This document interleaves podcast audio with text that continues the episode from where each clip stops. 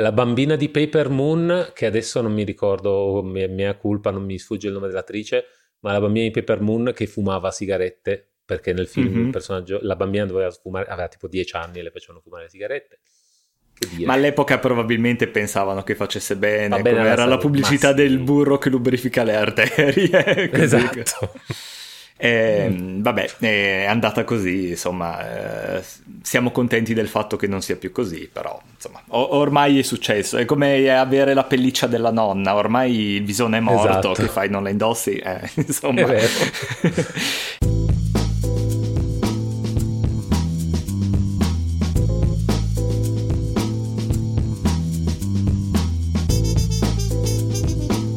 Vabbè, eh, direi un, un, rosso capodanno, signor Daniele, molto, molto ondate di rosso proprio. D'altronde porta bene, dicono, porta bene. Forse l'acqua non è la, la bevanda più adatta a questo episodio, ma...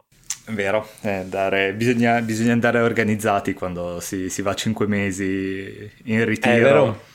Perché poi niente sì, sì, birra sì. e niente tv rendono Homer. Come si dice? Come si dice? Come si dice? qualcosa qualcosa. Ebbene sì, ehm, facciamo un film invernale, molto, tra l'altro io anche la felpa a tema, continuiamo a fare delle gag che nessuno vedrà perché nessuno guarda il video di questi podcast, però ho la, la felpa a tema Cabin Fever, che è il, il senso di, di, paranoia e di impazzimento che, che, hanno le persone a stare molto tempo nei luoghi chiusi, quindi assolutamente adeguato per, per questo film qua. Sì, sì, assolutamente. E eh, qu- qu- quasi come se ci fossimo tutti abituati al concetto ne- negli anni passati, ma mh, mm, sorvoliamo anche su questo. Infatti in questo episodio di Matinè, un podcast di cinema overthinking, parliamo di The Shining, un film del 1980 di Stanley Kubrick, come eh, tutti più o meno sanno, eh, adattato da un romanzo di Stephen King, appunto da Kubrick e da Diane Johnson, e con protagonisti eh, Jack Nicholson, eh, Shelley Duval e il piccolo eh, Danny Lloyd che fa il bambino Danny, appunto. Eh, un, eh, allora, a proposito delle battute che facevi prima, io sono abbastanza convinto di aver visto la parodia dei Simpson molto prima di vedere il film. Anch'io ne sono abbastanza sicuro, non si poteva scappare. Cioè. No, infatti, quelli, quelli erano i, gli special di, di, Halloween dei Simpson erano quelli che ti mandavano a bomba o a giro continuo una volta ogni due mesi te lo ribeccavi. E, tra l'altro molto ben riuscito devo dire. E forse sotto certi aspetti quasi più, più, più divertente, più di intrattenimento del, del film originale, che, che, comunque è un bellissimo film per carità, ed è um, di Kubrick forse uno dei film più accessibili se vogliamo, no? È un uh, particolare sicuramente come tutti i film di Kubrick, però un po' meno cerebrale. ecco, non è, non è, 2001, non è neanche Barry Lyndon, queste cose lunghe, lente, no, insomma, è un bel film horror uh, con, il, l'impronta, con sopra il DNA di Kubrick, no? quindi funziona. E, eh, vabbè, uno dei più grandi classici, stra, stracitati e stracommentati eh, e, e, imprescindibile in, qual, in, qualunque filmografia. Sì, se questo è il Kubrick accessibile, immaginiamoci. opsino. opsino. Opsino, comunque sì, se siete agli inizi direi che questo è non lo so, forse arancia meccanica sono i più, se non altro che tengono l'attenzione dello spettatore, sì. nonostante comunque abbia dei ritmi che eh, rispetto agli horror di adesso sono completamente dilatati. Tra l'altro eh, questo film esistono due versioni contemporanee, nel senso che sono eh, di, di, entrambe ufficiali. Una, una, che è quella europea che dura due ore e l'altra che è quella americana che dura due ore e venti che non differiscono di molto, nel senso che non è che cambi l'esperienza, eh, obiettivamente forse quella di, di, due ore in questo caso eh, è quella più, più, efficace che asciuga un po' e non, non toglie niente di, di importante e tra l'altro fa una cosa secondo me più giusta che dà un dettaglio sulla vita familiare di Torrens più avanti nel film e mentre quella americana lo dice praticamente all'inizio e secondo me è una di quelle informazioni che ricontestualizza completamente tutto il film e quindi è bene che sia intorno al midpoint e non all'inizio. Um, facciamo un riassunto di trama, eh, insomma, per quei quattro gatti che non hanno mai visto Shining, è la storia di Jack Torrance, un uomo di mezza età, un, uh, un, uomo con forti problemi che sta tentando un po' di rimettere in sesto la sua vita, lui un ex insegnante uh, alcolizzato che ha smesso di, di bere da, da pochi mesi che sta cercando lavoro e ha questa occasione di diventare guardiano, diciamo, custode invernale di questo Overlook Hotel, un, uh, un hotel gigantesco fa- mm, costruito sulle, sulle, montagne americane che però per ragioni di, di clima impervio, eh, praticamente per delle nevicate... Eh, eh, veramente incredibili che bloccano tutti gli accessi per, per mesi, eh, non può essere usato durante la stagione invernale e quindi ha bisogno di continua manutenzione ovviamente per essere insomma eh, riscaldato, ristrutturato e non cadere completamente in disfacimento.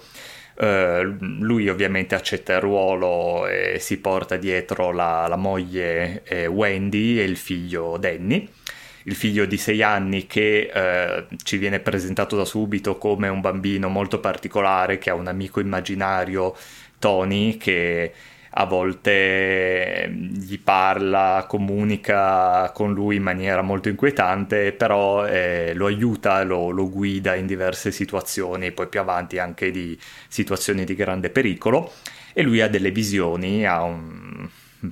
come insomma eh, verrà poi rivelato durante il film, ha questo shining, cioè queste capacità medianiche per cui lui ha delle visioni, vede sostanzialmente fantasmi, vede eventi del passato e vede insomma de- degli spiriti che tentano di, di comunicare con lui. Um, in verità eh, il um, appunto anche il padre, poi questa cosa viene eh, rivelata più nel dettaglio nel, nel, libro, comunque anche il padre comincia ad avere delle visioni, vede questi fantasmi di ex eh, clienti dell'hotel che sono morti in, in maniere violente e terribili. E diciamo che la sua sanità mentale nel corso del tempo va sempre più a vacillare fino a che insomma eh, non tenta di, di, far fuori tutta la famiglia sostanzialmente, come era già successo tra l'altro a un, a un vecchio dipendente dell'hotel, un altro custode qualche anno prima. Um, vabbè, mm, insomma, poi eh, diciamo che la, la questo film è famosissimo, alla fine eh, diciamo che va tutto bene, fra virgolette, nel senso che eh, Wendy e il bambino ad un certo punto per tutta una serie di circostanze riescono a scappare dalle, dalle grinfie del, di Jack che mm, muore, perisce nel, nel, nel cortile, nel, nel labirinto di, di siepi all'interno dell'hotel e, e, però il film si chiude con, con, grossi punti interrogativi su quello che sia effettivamente successo, se questi fantasmi esistono o no, se è una specie di caso di, di follia collettiva, eh, però alcuni dettagli, tipo la famosa foto che viene inquadrata al fondo, danno eh, adito a tutta una serie di interpretazioni che potrebbero eh, avere a che fare con reincarnazioni o con comunque una certa ricorsività della, della violenza che si, che si, manifesta all'interno di questo eh, hotel maledetto.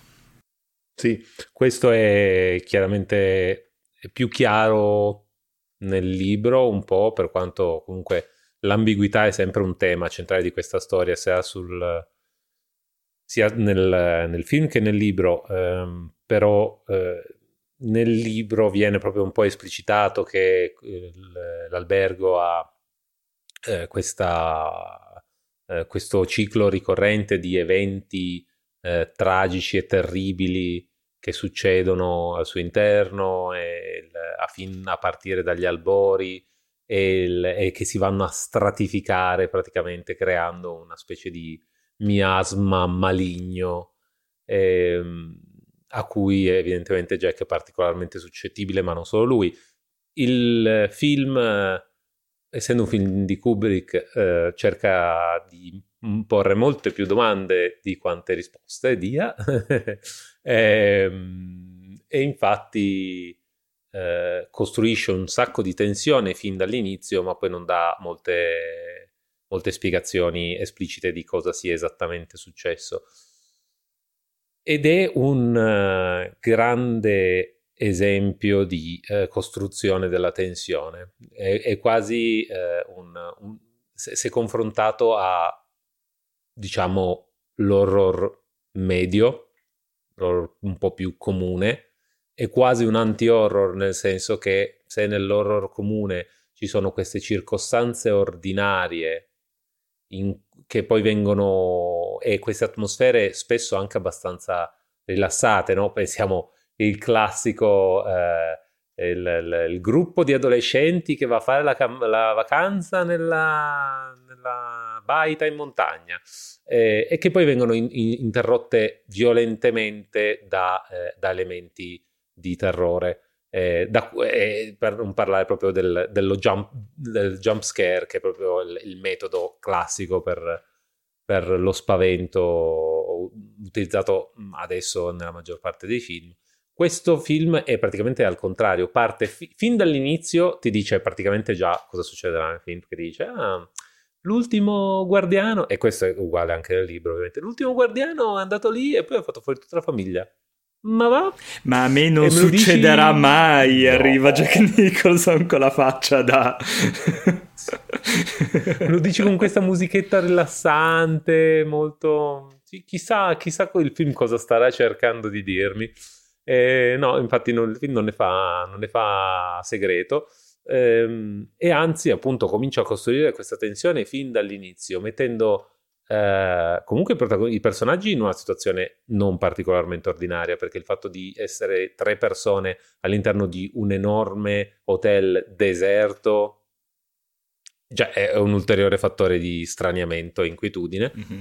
E, eh, e, comincia a, fin da subito a, a piazzare eh, delle note molto forti di inquietudine, mettendo la colonna sonora eh, che è molto efficace anche su scene apparentemente innocue del bambino che va in giro col triciclo e questi suoni molto violenti e aggressivi del triciclo che passa sui pavimenti di legno che sembra un treno che sta per investirlo e, e la colonna sonora super tesa di sottofondo senza che però in realtà succeda niente almeno per una buona diciamo metà di film eh, costruisce veramente una tensione enorme. Io mi ricordo che la prima volta che ho visto questo film ero nella mia... avrò avuto, non lo so, tra i 16 e i 18 anni, una cosa così, seduto nella mia cameretta davanti allo schermo del computer, tanto così dallo schermo del computer, con le cuffie di quelle che ti coprono proprio le orecchie, attaccato così a guardare.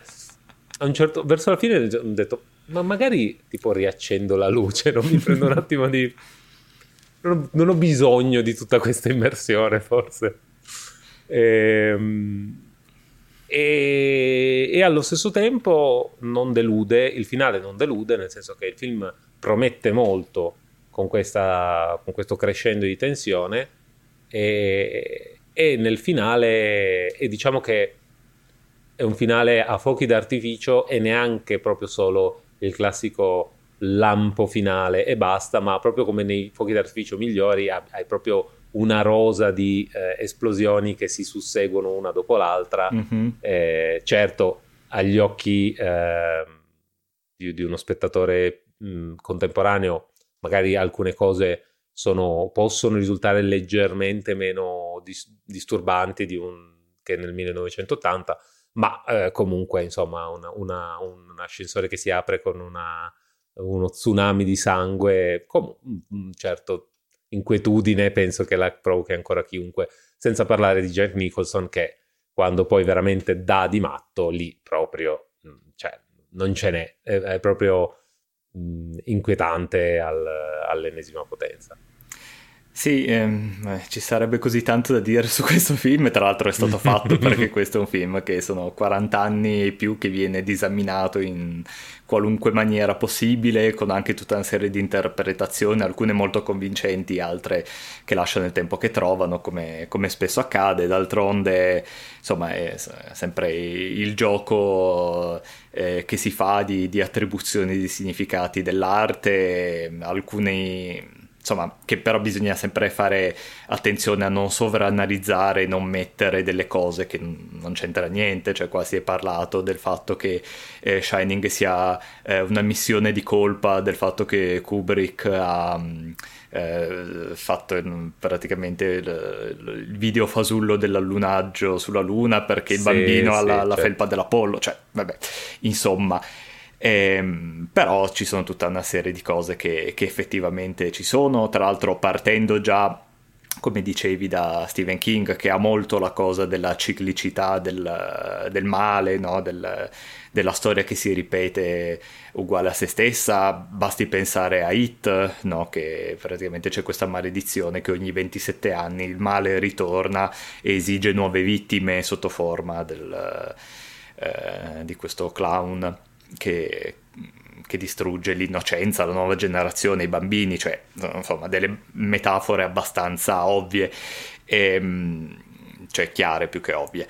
Um, qua allo stesso modo abbiamo l'Overlook che nasce già su un, su un cimitero indiano, no? quindi um, che questo è, diventerà poi un cliché del cinema horror de, da Poltergeist in poi, no? Però qua cioè, ha un significato, nel senso, non per niente il, anche il, dice, il direttore del, dell'albergo è proprio il classico americano mascellone con le bandierine mm. sulla, sulla, scrivania no? e hai tutti i colori della, dell'America e, e, anche tutte il, le decorazioni dell'hotel sono a tema eh, di, di, dei nativi americani, quindi è proprio no, la, l'inglobare e il, praticamente distruggere e, e riproporre falsamente una, una, cosa che si è...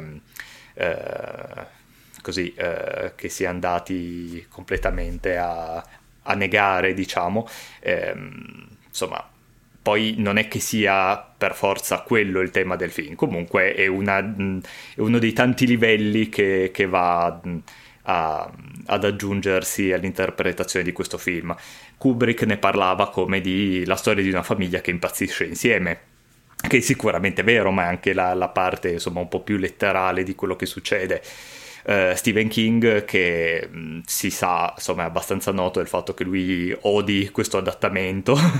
E, mh, mm, per una serie di ragioni che secondo me lui razionalizza un po', ma di base eh, secondo me è una questione di ego, cioè eh, comunque tu fai un scrivi un romanzo poi ne traggono un film e tutti dicono che il film è meglio del tuo romanzo quindi obiettivamente cioè anche se magari è oggettivamente vero di base ti gira un po' il cazzo no Uh, dall'altra poi Stephen King non, cioè, è famoso per avere un pessimo gusto in fatto di film e quasi tutte le opere a cui lui ha mh, mm, contribuito come sceneggiatore o come produttore mh, mm, insomma uh, poche ne sono venute fuori bene fra cui il, la miniserie uh, fedele a, questa, a questo romanzo che è stata fatta per la tv qualche anno dopo e poi anche il fatto perché insomma eh, questo Jack Torrance è chiaramente autobiografico, nel senso è, è, uno scrittore che lotta con i suoi demoni, con le dipendenze, no? con l'idea di essere, non essere un buon padre, tutto. Chiaramente insomma Stephen King eh, è stato un, un padre di famiglia con grossi eh, grosse dipendenze per diversi anni, quindi anche vederselo mh, così eh, disumanizzare completamente e, e, vedersi trasformato in un pazzo psicotico sin dalla prima scena, di sicuro non, non gli avrà fatto piacere, no? No, infatti, il, se comunque ha presta un servizio al film, nel senso che appunto il film parte forte fin da subito eh, non, non, non, parte da una situazione di normalità vera e propria, eh, perché questa famiglia fin dalle prime scene è, chiar- è già chiaramente in crisi e con dei forti disagi. Eh, Wendy è fin da subito sul, sull'orlo di una crisi di nervi abbastanza. Eh, eh, Jack è fin da subito Jack Nicholson e quindi voglio dire eh, eh, il casting è, stato fatto apposta chiaramente era, è anche quello un messaggio al pubblico comunque eh, ma poi voglio dire si fanno il viaggio ancora ai titoli di testa si fanno il viaggio in auto verso l'hotel e parlano della spedizione di gente diventata cannibali. Cioè chiaramente non, non, ci, non, ci, vuole proprio essere un, un, messaggio di normalità all'inizio del film. E il fatto di aver fatto il casting di Jack Nicholson si presta, eh, fa partire già il film in, non in quinta ma almeno in terza, ecco mettiamola così. E, e ci sta che Stephen King ce l'abbia un po' con sta cosa, eh, sicuramente sacrifica un, una, una parte dell'arco del personaggio di Jack che se nel libro, nel libro parte da comunque egocentrico, ma eh, apparentemente normale, diciamo, eh, con l'andare avanti si scoprono non solo dei pezzi del passato, ma anche proprio delle, delle sue debolezze, mettiamola così, eh, che, che, lo fanno proprio crollare sotto il peso di boh, il paranormale o l'isolamento o quello che vogliamo. Eh, sicuramente il, il, alcuni elementi, essendo ripresi dal film rispetto al libro, eh, inevitabilmente portano tra- alcuni degli elementi di trama eh, del libro anche dentro il film. Il fatto che lui sia uno scrittore, il fatto che eh, non riesca a scrivere, questo lo faccia uscire fuori di melone. Eh, ehm, chiaramente nel libro aveva un significato diverso, perché appunto, come dici tu, era proprio una cosa autobiografica. Nel film è più un fattore di colore praticamente, per quanto comunque questa questione del, dell'elemento della creatività frustrata è molto intensa. Secondo me funziona, il pubblico la percepisce bene. Non credo che fosse una del, di quelle a cui Kubrick fosse più affezionato. Non, non mm-hmm. mi pare che la, gli, gli serva uno spazio così di così grande rilievo. Eh, no, però è molto collegata alla frustrazione del personaggio, il fatto che lui sì. è, cioè, è abbastanza ovvio, mh, sai, un elemento di tensione e di disagio dato da questo film è il fatto che tutti i dialoghi sono molto lenti e innaturali, eh, anche perché a volte in diversi punti sia il bambino sia la moglie agiscono proprio come persone che stanno pesando eh, con molta attenzione le parole perché sanno che una cosa detta nel modo sbagliato potrebbe far scattare la violenza, no? Perché alla fine è tutta una questione, una storia di, di violenza domestica, no? E, insomma, certo. con tutti gli imbellettamenti del caso. Però c'è anche proprio questo disagio dato dal fatto che lui chiaramente odia la famiglia, odia la moglie, odia il figlio, nonostante come al solito lui tenti di razionalizzare un po' sulla eh, questione però quando comincia a parlare con Lloyd del barista fantasma no, è praticamente ovvia questa cosa qua in verità è, il, l'hotel è un detonatore però eh, mm-hmm. insomma mm, probabilmente questa, questa, violenza si era già manifestata in famiglia oltre magari all'episodio di cui si parla e di lui che rompe braccio al figlio, gli sloga la spalla comunque diciamo per errore mentre era ubriaco, però forse, anzi quasi sicuramente non è stato l'unico caso perché lui tra l'altro compie una violenza psicologica nei confronti della moglie a più riprese durante il film, anche quando non è completamente sbroccato, no? Sì, sì, sì, sì. E, e non è l'unico a compiere violenza nei confronti della moglie o dell'attrice. Eh, questo è uno, è uno, è uno delle, degli aneddoti. Questo, questo, è un film pieno di aneddoti, eh, come i grandi classici e come la maggior parte dei film di Kubrick, tra l'altro. Eh, I film di Kubrick sono sicuramente tra i film a cui ai fan e ai critici piace di più fare dietrologie, andare a vedere perché in verità quando è stato fatto, ad esempio questo è, è arrivato in produzione che era scritto per modo di dire, nel senso che sì, c'era, c'era una sceneggiatura che però è stata modificata sistematicamente per tutta la durata delle riprese, con tanto di input da parte degli attori e, e, e modifiche dell'ultimo minuto. E, eh, e ci ricolleghiamo a quello che dicevamo in uno degli ultimi episodi, che non so più esattamente. In... Ah, no, quello sull'esorcista.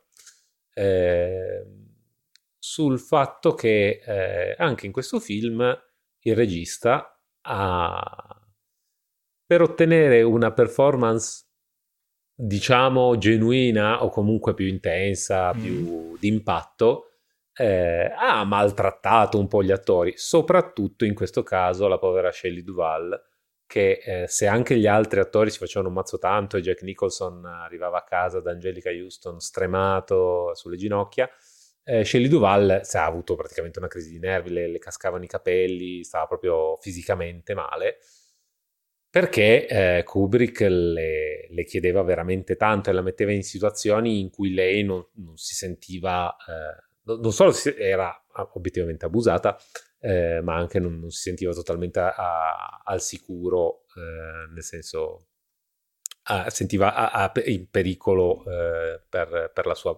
sicurezza, mettiamola così. E, eh, e questo, allora, c'è da dire che la performance di Shelley Duval è molto memorabile. cioè, de- quando ti dicono questo, se hai visto il film dici, mm, effettivamente non mi stupisce, perché veramente, è veramente alle soglie della crisi di nervi totale per la maggior parte del film e, e questo si sposa bene con la visione che aveva Kubrick del fatto che Wendy dovesse essere questo personaggio molto fragile perché giustifica il fatto che lei non molli il marito, vabbè, insomma, è, è un quadro, lui ha deciso di dipingere, dipingere la storia con, con, questi toni qui, può funzionare, però diciamo che vogliamo, ripetiamolo, vogliamo ripeterlo, sono attori, sapranno fingere, no? Mm. Di nuovo, non devi, se, se devi, l'attore deve fingere di avere la gamba rotta, non gliela devi rompere davvero. allora, infatti, non per niente, Kubrick a quanto pare il bambino lo ha trattato con i guanti di velluto. Meno male, diciamolo. eh, veniva, alcun, le scene più traumatiche erano girate in maniera astuta in modo che venisse usato un bambolotto invece, di, invece che lui. Eh, e c'era sul set una persona che era dedicata solo ad occuparsi del bambino, essere sicuri che fosse il suo agio, che riuscisse a lavorare bene senza troppi problemi. Eh, e, e, il bambino per tutte le riprese non, ha, non, sapeva di stare filmando un film horror, pensava di filmare un dramma familiare, un film di, di dramma familiare. Bene o male, ottima mossa, non capisco perché Shelley Duval è dovuta arrivare sulle ginocchia a fine ripresa, allora, visto che il bambino poi ha recitato benissimo lo stesso, certo. allora di cosa... Eh, vabbè, che dire, eh, ai posteri l'ardua sentenza immagino, eh, diciamo che è stata è stato visto con un po' di malocchio questa cosa col passare degli anni, però rimane il fatto che è un gran film e cosa fai, non lo guardi? Purtroppo più andiamo indietro nel tempo, più queste storie si moltiplicano perché insomma era abbastanza um, uso comune maltrattare gli attori, soprattutto le attrici purtroppo. Eh, sul set. E, insomma, andiamo indietro fino ai tempi di Judy Garland durante il Mago di Oz che veniva tenuta sotto anfetamine dal, dalla casa di produzione perché non ingrassasse. Quindi, sì, sì, sì. La eh, bambina insomma... di Paper Moon, che adesso non mi ricordo, mia, mia colpa, non mi sfugge il nome dell'attrice, ma la bambina di Paper Moon che fumava sigarette perché nel film mm-hmm. il personaggio, la bambina doveva fumare, aveva tipo 10 anni e le facevano fumare le sigarette. Ma all'epoca probabilmente pensavano che facesse bene, bene era la pubblicità del burro che lubrifica le arterie. esatto.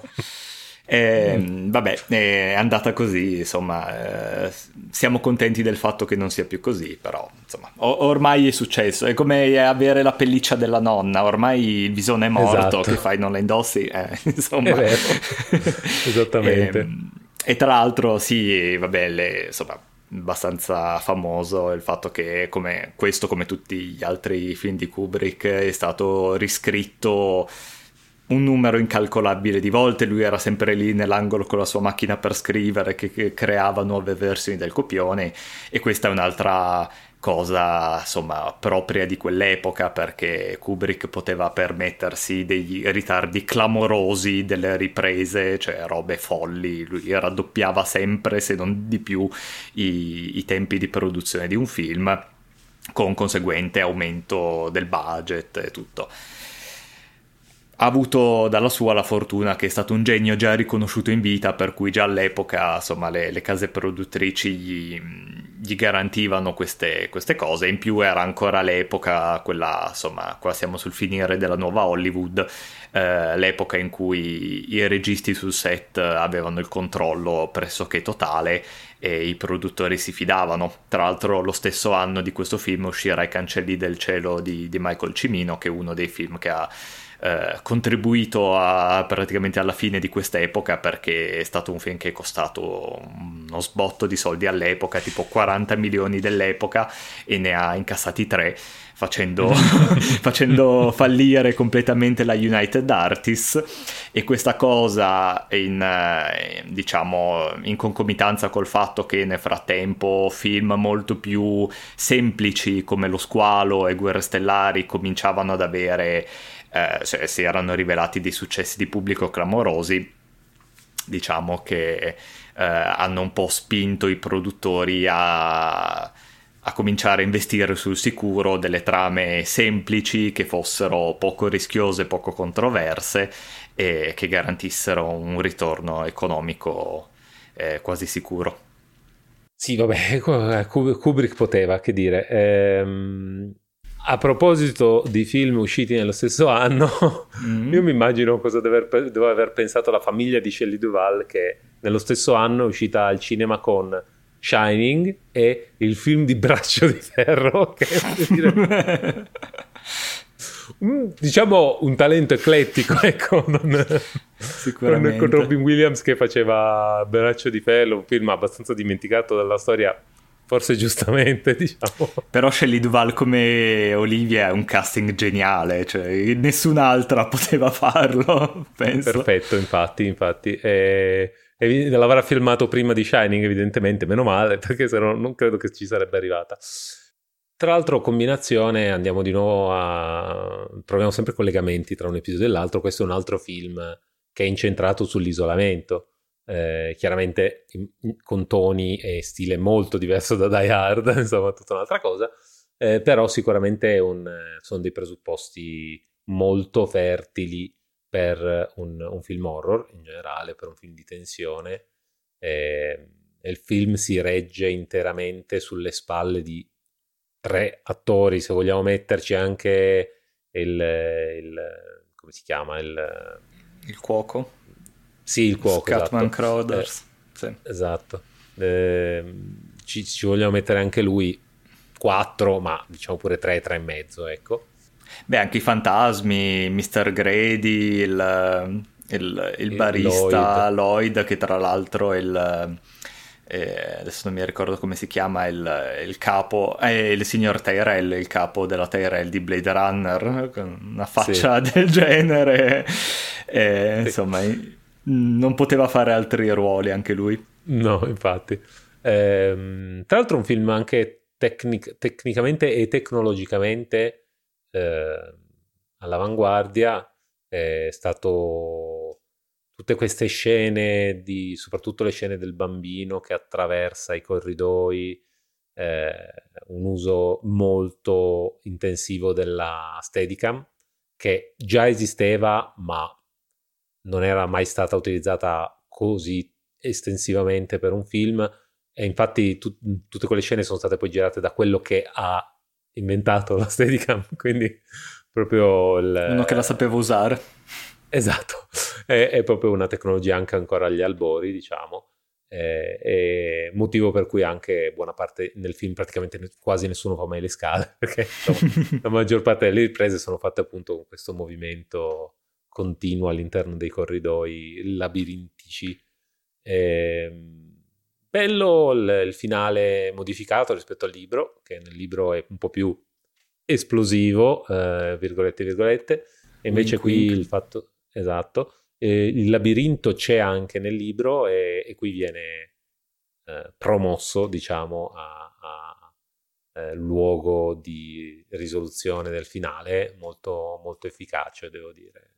Se il libro aveva un po' più questo fattore di bomba ticchettante, letteralmente, perché c'è, questa, c'è tutto questo tema del boiler, della caldaia all'interno dell'albergo, che sempre si vede, cioè il libro continua a dirti prima o poi succede qualcosa con questa caldaia, prima o poi, prima o poi, e infatti poi alla fine salta tutto.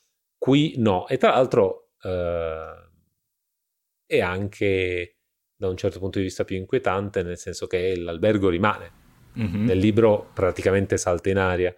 Qua eh, loro riescono a scappare, Jack è sconfitto, ma l'albergo no. L'albergo sì. non è sconfitto. E infatti il finale, c'è questo finale completamente eh, in, imprevisto, secondo me, mm-hmm. cioè, devo, nel senso non è difficile anticiparlo, della foto, eh, dell'ultima ripresa, la foto con, con, questo zoom graduale in cui si vede Jack all'interno di una foto del 1921. A proposito, mm-hmm. ric- giusto per menzionare che tutte le, le persone in questa foto sono, sono già morte quasi, sicuramente. E... Anche perché una foto vera quella lì era, non, era, non è una foto di scena, cioè hanno preso una, una, foto del 21 e hanno sovrapposto la testa di Jack Nicholson su uno dei, degli astanti.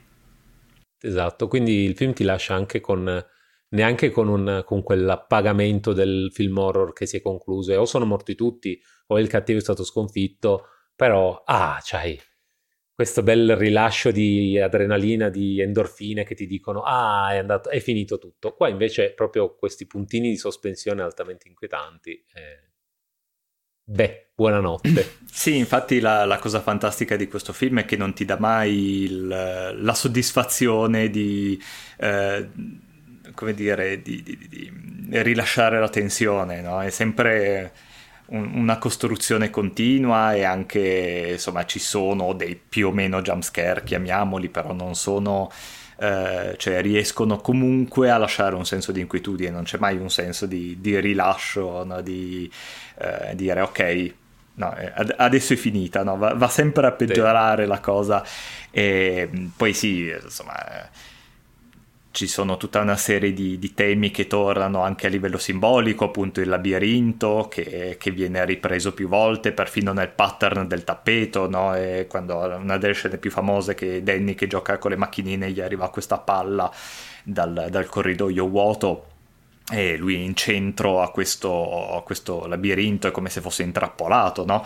E, e, poi Jack che guarda il, il, modellino del labirinto e c'è la sovra, sovraimpressione con la moglie e il figlio che sono all'interno del labirinto, quindi è proprio lui tipo eh, Dio no? che li, li sta... Mm. Eh, che li sta osservando e mm, poi va bene i parallelismi con la storia del Minotauro, no? questo Jack che diventa praticamente un Minotauro, questo mostro che, che, insegue le persone nel labirinto, poi c'è il tema del doppio ovviamente, degli specchi, eh, Danny che parla con Tony appena lo vediamo all'inizio che si lava i denti eh, guardando nello specchio, e Jack che mentre va alla alla Gold Room, no, la, la, sala da ballo, ogni volta che passa davanti a uno specchio ha una specie di spasmo e tenta di quasi di negare il suo riflesso perché il suo, dire, il suo lato oscuro che lui non vuole vedere e, e poi il dualismo insomma, di, di, tutta una serie di personaggi, le gemelle eh, no, per, per, dirne una. Eh, eh, come si dice, Danny e Tony che, che, che convivono nello stesso corpo, poi eh, questo è, è, una delle tante cose del libro che non viene spiegata nel film, eh, nel libro viene detto che in verità Tony è praticamente Danny dal futuro che, che torna indietro per praticamente aiutarlo a superare eh, praticamente quello che sarà il momento più difficile e rischioso della sua vita che mm, banalizza, no, sono proprio quelle cose che è meglio non avere una risposta perché non, sì. come dire, qualunque tipo di risposta sarebbe deludente e questa è veramente una risposta deludente, quindi effettivamente Infatti, è meglio piace, così. Prefer- preferisco molto di più l'interpretazione dove Tony è, è la razionalizzazione che Danny fa delle proprie visioni, delle, dei propri istinti paranormali, lui ha questa conoscenza mm-hmm. dovuta alle sue, alle sue capacità paranormali e visto che non, non, sa a cosa attribuirla, come processarla, la assegna a una persona immaginaria che è Tony. È molto più appagante in questo modo, credo, quindi io, io, io, io per me questa è la versione ufficiale, basta. Assolutamente, ma poi il tema del doppio ritorna anche nel fatto che, vabbè, nella, nella Gold Room eh, Jack Torrance sta guardando allo specchio, lui vede il fantasma, ma in verità sta guardando se stesso allo specchio e lì sta facendo tutta la, la confessione del fatto che lui ha fatto del male a suo figlio ad un certo punto della sua vita. E poi c'è il doppio uh, Grady perché questo è un dettaglio molto carino perché esistono due Grady esistono Delbert Grady esiste Charles Grady mi pare eh, perché all'inizio quando il direttore dell'hotel gli parla del vecchio eh, custode che ha fatto a pezzi la famiglia, parla di questo Charles Grady, però lui incontra il fantasma che è Delbert Grady, quindi eh, così come Torrance eh, è stato, gli viene detto che è sempre stato lui il custode, eh, cos'è? Sono tutta una serie di, eh, di persone eh, invischiate in questo circolo di violenza, in, in, questo inferno personale in cui continuano a reincarnarsi e finire nello, nello stesso hotel. Eh, però in verità può anche essere vista come il trauma generazionale che viene passato, no? il, il, trauma del, dei, dire, i genitori che traumatizzano i figli, i figli traumatizzeranno un'altra generazione e così all'infinito. E infatti secondo me una delle interpretazioni eh, meno eh, fantasiose e più, più realistiche di, di, di una parte della storia è collegata alla famosa scena, quella lì della, della visione che ha, che ha, la madre alla fine quando tutto sta, sta, esplodendo, la follia collettiva, anche lei comincia ad avere le visioni e lei vede la, la scena di, di, sesso orale fra il tizio vestito da orso e, il, e un altro personaggio che è una di quelle cose che di nuovo nel libro ha tutta una sua backstory, eccetera, ehm, sono anche loro degli ex clienti, uno era l'ex direttore dell'albergo col suo amante, una roba del genere, però eh, non è assurdo pensare che eh, Kubrick abbia preso questa, questa scena e l'abbia eh, estrapolata per fare praticamente tutta un'allegoria del fatto che Jack Torrance abusa del figlio per tutta una serie di parallelismi del fatto che l'immagine dell'orso torna sempre e ad esempio il bambino nella camera da letto ha un orso gigante in cui tipo una specie di grosso peluche sul letto dove lui dorme. C'è un parallelismo a livello visivo fra le due scene. La prima volta che vediamo Danny che eh, lo vediamo attraverso lo schermo della porta che è piegato in avanti che si sta lavando i denti che è la stessa inquadratura del, dell'uomo vestito da orso eh, piegato sull'altro. E ci sono tutta questa serie di parallelismi e appunto di, di immagini dell'orso che, che, ritorna che secondo me non è, una, non è un'interpretazione stupida e non è una di quelle cose così fantasiose. È una cosa che è un po' fuori da, da quello che era la, la, trama di base del libro però non è assurdo pensarla anche perché Kubrick insomma non, non, è, non si è mai eh, basta vedere Arancia Meccanica, non, non, si è mai esentato dal, dal, fare metafore sessuali o usare simboli fallici durante i suoi film, quindi secondo sì, me sì. è una delle cose che dà proprio un, un senso, ancora un livello di, di, disagio in più a tutta la storia. Sì, sì, anche Kubrick non, non si esentava dal costruire strati su strati di allusioni e livelli ulteriori al punto che poi la gente andava a cercarne ulteriori e poi allunaggi, fasulli e chi ne ha più ne metta. Dimenticavo di dire, per chiudere tutto il discorso sui presunti abusi, a quel punto la visione che ha eh, Wendy, la madre, è la, la realizzazione del, della cosa orribile che sta... Eh, che accade nella sua famiglia, che accade sotto i suoi occhi e lei ha sempre deciso di non vedere. Quindi questo dà proprio un, un senso in più a una, a una scena che se no sarebbe così uh, strana e così decontestualizzata che sicuramente aumenta il senso di disagio, eh, però ri- rischia anche di essere un po', un po', ridicola vista senza contesto, perché la, la, donna affogata nella vasca non ha niente di ridicolo di per sé una volta vista, anche se non sai tutto il contesto, che anche lì è una storia che viene spiegata nel libro. Però quell'immagine così da sola è un po' sicuramente straniante, però eh, vista in quel contesto assume assume tutta una serie di, di significati che insomma la rendono molto più interessante forse. Sì, sì, sì. sì. E comunque non, se, poi, se questo è l'aspetto che vi interessa di più del discorso, potete trovare tante di quelle interpretazioni, dietrologie, complottismi, interpretazioni anche creative del, dei messaggi nascosti in questo film ce n'è veramente tantissimo, basta che andate su YouTube e non, non, non ce n'è veramente fine, quindi buon divertimento, ecco. No, quello è vero, però con Kubrick è anche difficile perché essendo un overthinker anche lui effettivamente non, non è così strano il fatto alcuni dettagli tipo la, la, la, la, macchina da scrivere che cambia colore o alcuni oggetti di scena che si spostano fra una ripresa e l'altra, che sono cose che su qualunque altro regista eh, uno avrebbe detto va bene sono errori di continuità, l'hanno, l'hanno girata in due momenti diversi, sono cose che capitano sempre e con Kubrick ti rimane sempre quella, un po' quel sospetto che in verità stiamo trollando un po' tutti e effettivamente mm. lo stia facendo apposta. Sì, sì, sì, sì. sì. Um, allora, io a questo giro baro un po' per il suggerimento perché consiglio un film di cui abbiamo già parlato in un episodio, che però purtroppo è uno dei, degli episodi che sono meno ascoltati, un po' perché è un film sicuramente meno conosciuto, un po' perché insomma eravamo un po' agli inizi, l'episodio ha anche un audio non perfetto, però insomma siamo migliorati nel, nel corso del, del, de, degli episodi. È un film del 2007 diretto da Michael Hafstrom ed è eh, 1408.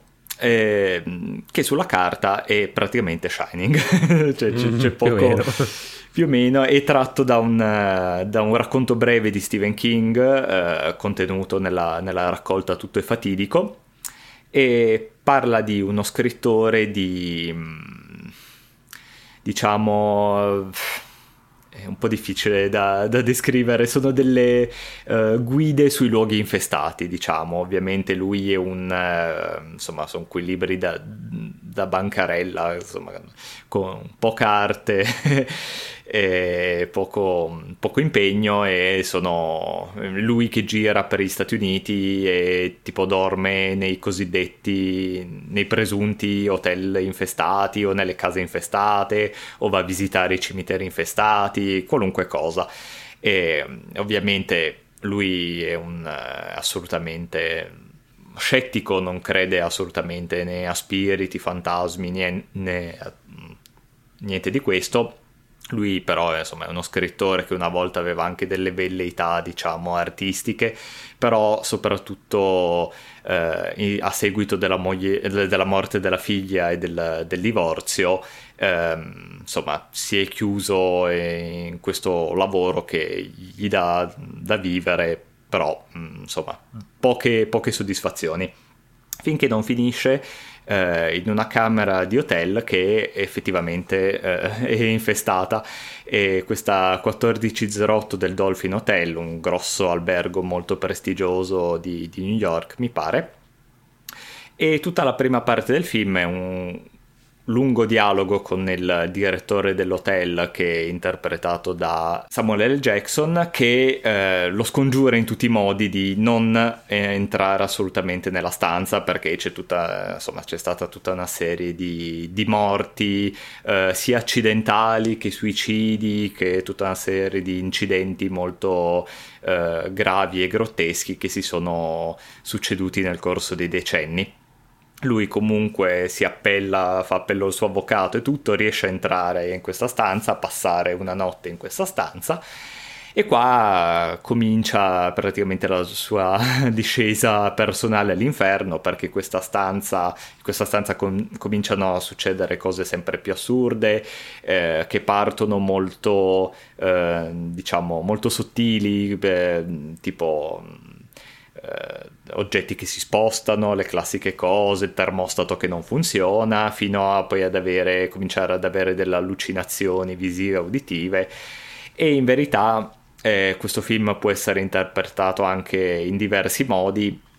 Mm, comunque diciamo che tutte queste serie di, di, visioni sono una sorta di inferno personale collegato all'elaborazione del lutto della, della figlia che lui effettivamente non ha mai superato.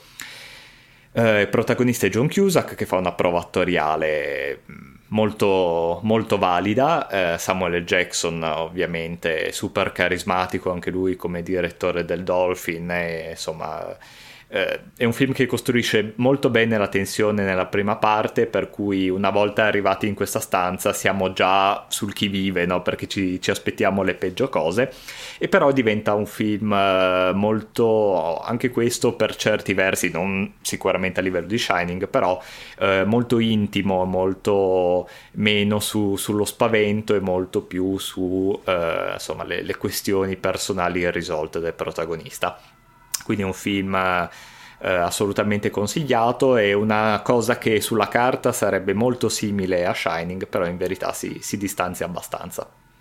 Sì, eh, credo che sia la, la, performance di John Cusack che preferisco. Onestamente, non, eh, forse non sono il suo fan più eh, eh fedele, ma in questo film veramente dà, dà una bella performance.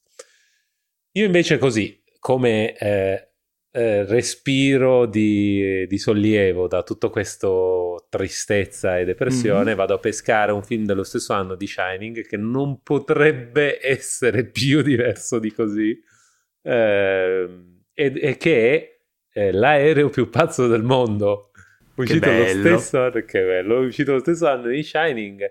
Eh, diretto da Jim, Jim, Abrams, David Zucker e, e, Jerry Zucker, che sono poi anche gli eh, sceneggiatori, e eh, con come star Robert Hayes, Julie Haggerty e l'intramontabile Leslie Nielsen, che, che è veramente una la chiave di volta del, del, di tutta l'architettura che sono i film eh, di, com- di, commedia nonsense. E, e, la storia di questo appunto, vabbè, cioè, ma la storia non importa, va bene, allora non ve la dico neanche la storia, sì, è una storia che ha luogo su un aereo, basta, non dovete sapere altro, il, il succo del, della storia è che è una sequenza sconfinata e ininterrotta di freddure, una più terribile dell'altra, e, e sulla stessa traccia che avranno poi eh, tutti i film della pallottola spuntata, però in questo caso ha ancora meno trama e ancora più nonsense. E, è veramente forse quello più uno dei più esagerati sicuramente eh, però è, è, adorabile è veramente è, è, io, deve, deve, piacere il genere deve piacere il genere non è per tutti alcuni, ad alcuni verrà voglia di eh, ficcarsi delle matite nelle orecchie dopo i primi 5 minuti. Io invece, eh, che dire, sono fatto così. E, ehm, quindi assolutamente se avete bisogno di, di, riprendervi un attimo dopo aver visto lo Shining e magari anche 1408, questo è proprio il film perfetto da mettere su anche mentre, mentre fai cena, tutta una serie freddure una dietro l'altra, leggero leggero, bello, proprio un, uno dei meglio riusciti del genere. Quindi eh, assolutamente se non l'avete mai visto mettetevelo in lista prima o poi eh, può essere un, una bella distrazione. Capolavoro dello slapstick e della commedia nonsense, veramente, insomma, bello, bello, bello. Bello, bello, bello. Eh, va bene, con questo direi che anche questo episodio, nonché l'anno, ce lo siamo portati a casa. Eh, cogliere l'occasione per ringraziare tutti i fan agguerriti che ci hanno seguito durante questo anno e che ci hanno anche mandato i commenti sugli episodi, sulle nostre pagine social, su Instagram e anche a, a tutte le persone che si sono aggiunte nell'ultimo mese che è stato particolarmente eh, caldo. Mm-hmm. Eh, paradossalmente siamo andati super virali così eh, wow, un fenomeno TikTok proprio, signora mia. Eh, mi ha detto mio nipote che è un mago con i computer che... ehm, quindi grazie per quest'anno, ci diamo appuntamento al prossimo.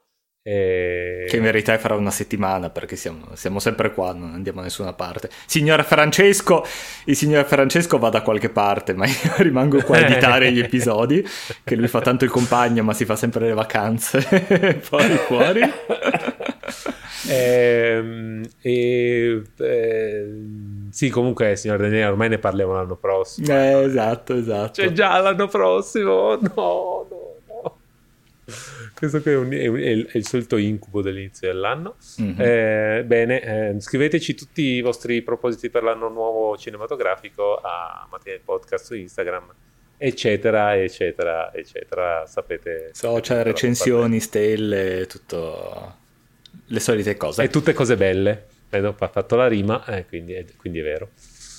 Eh, detto questo, eh, ci salutiamo. Eh, appuntamento al primo dell'anno prossimo. E buone feste, buon anno. Ciao a tutti.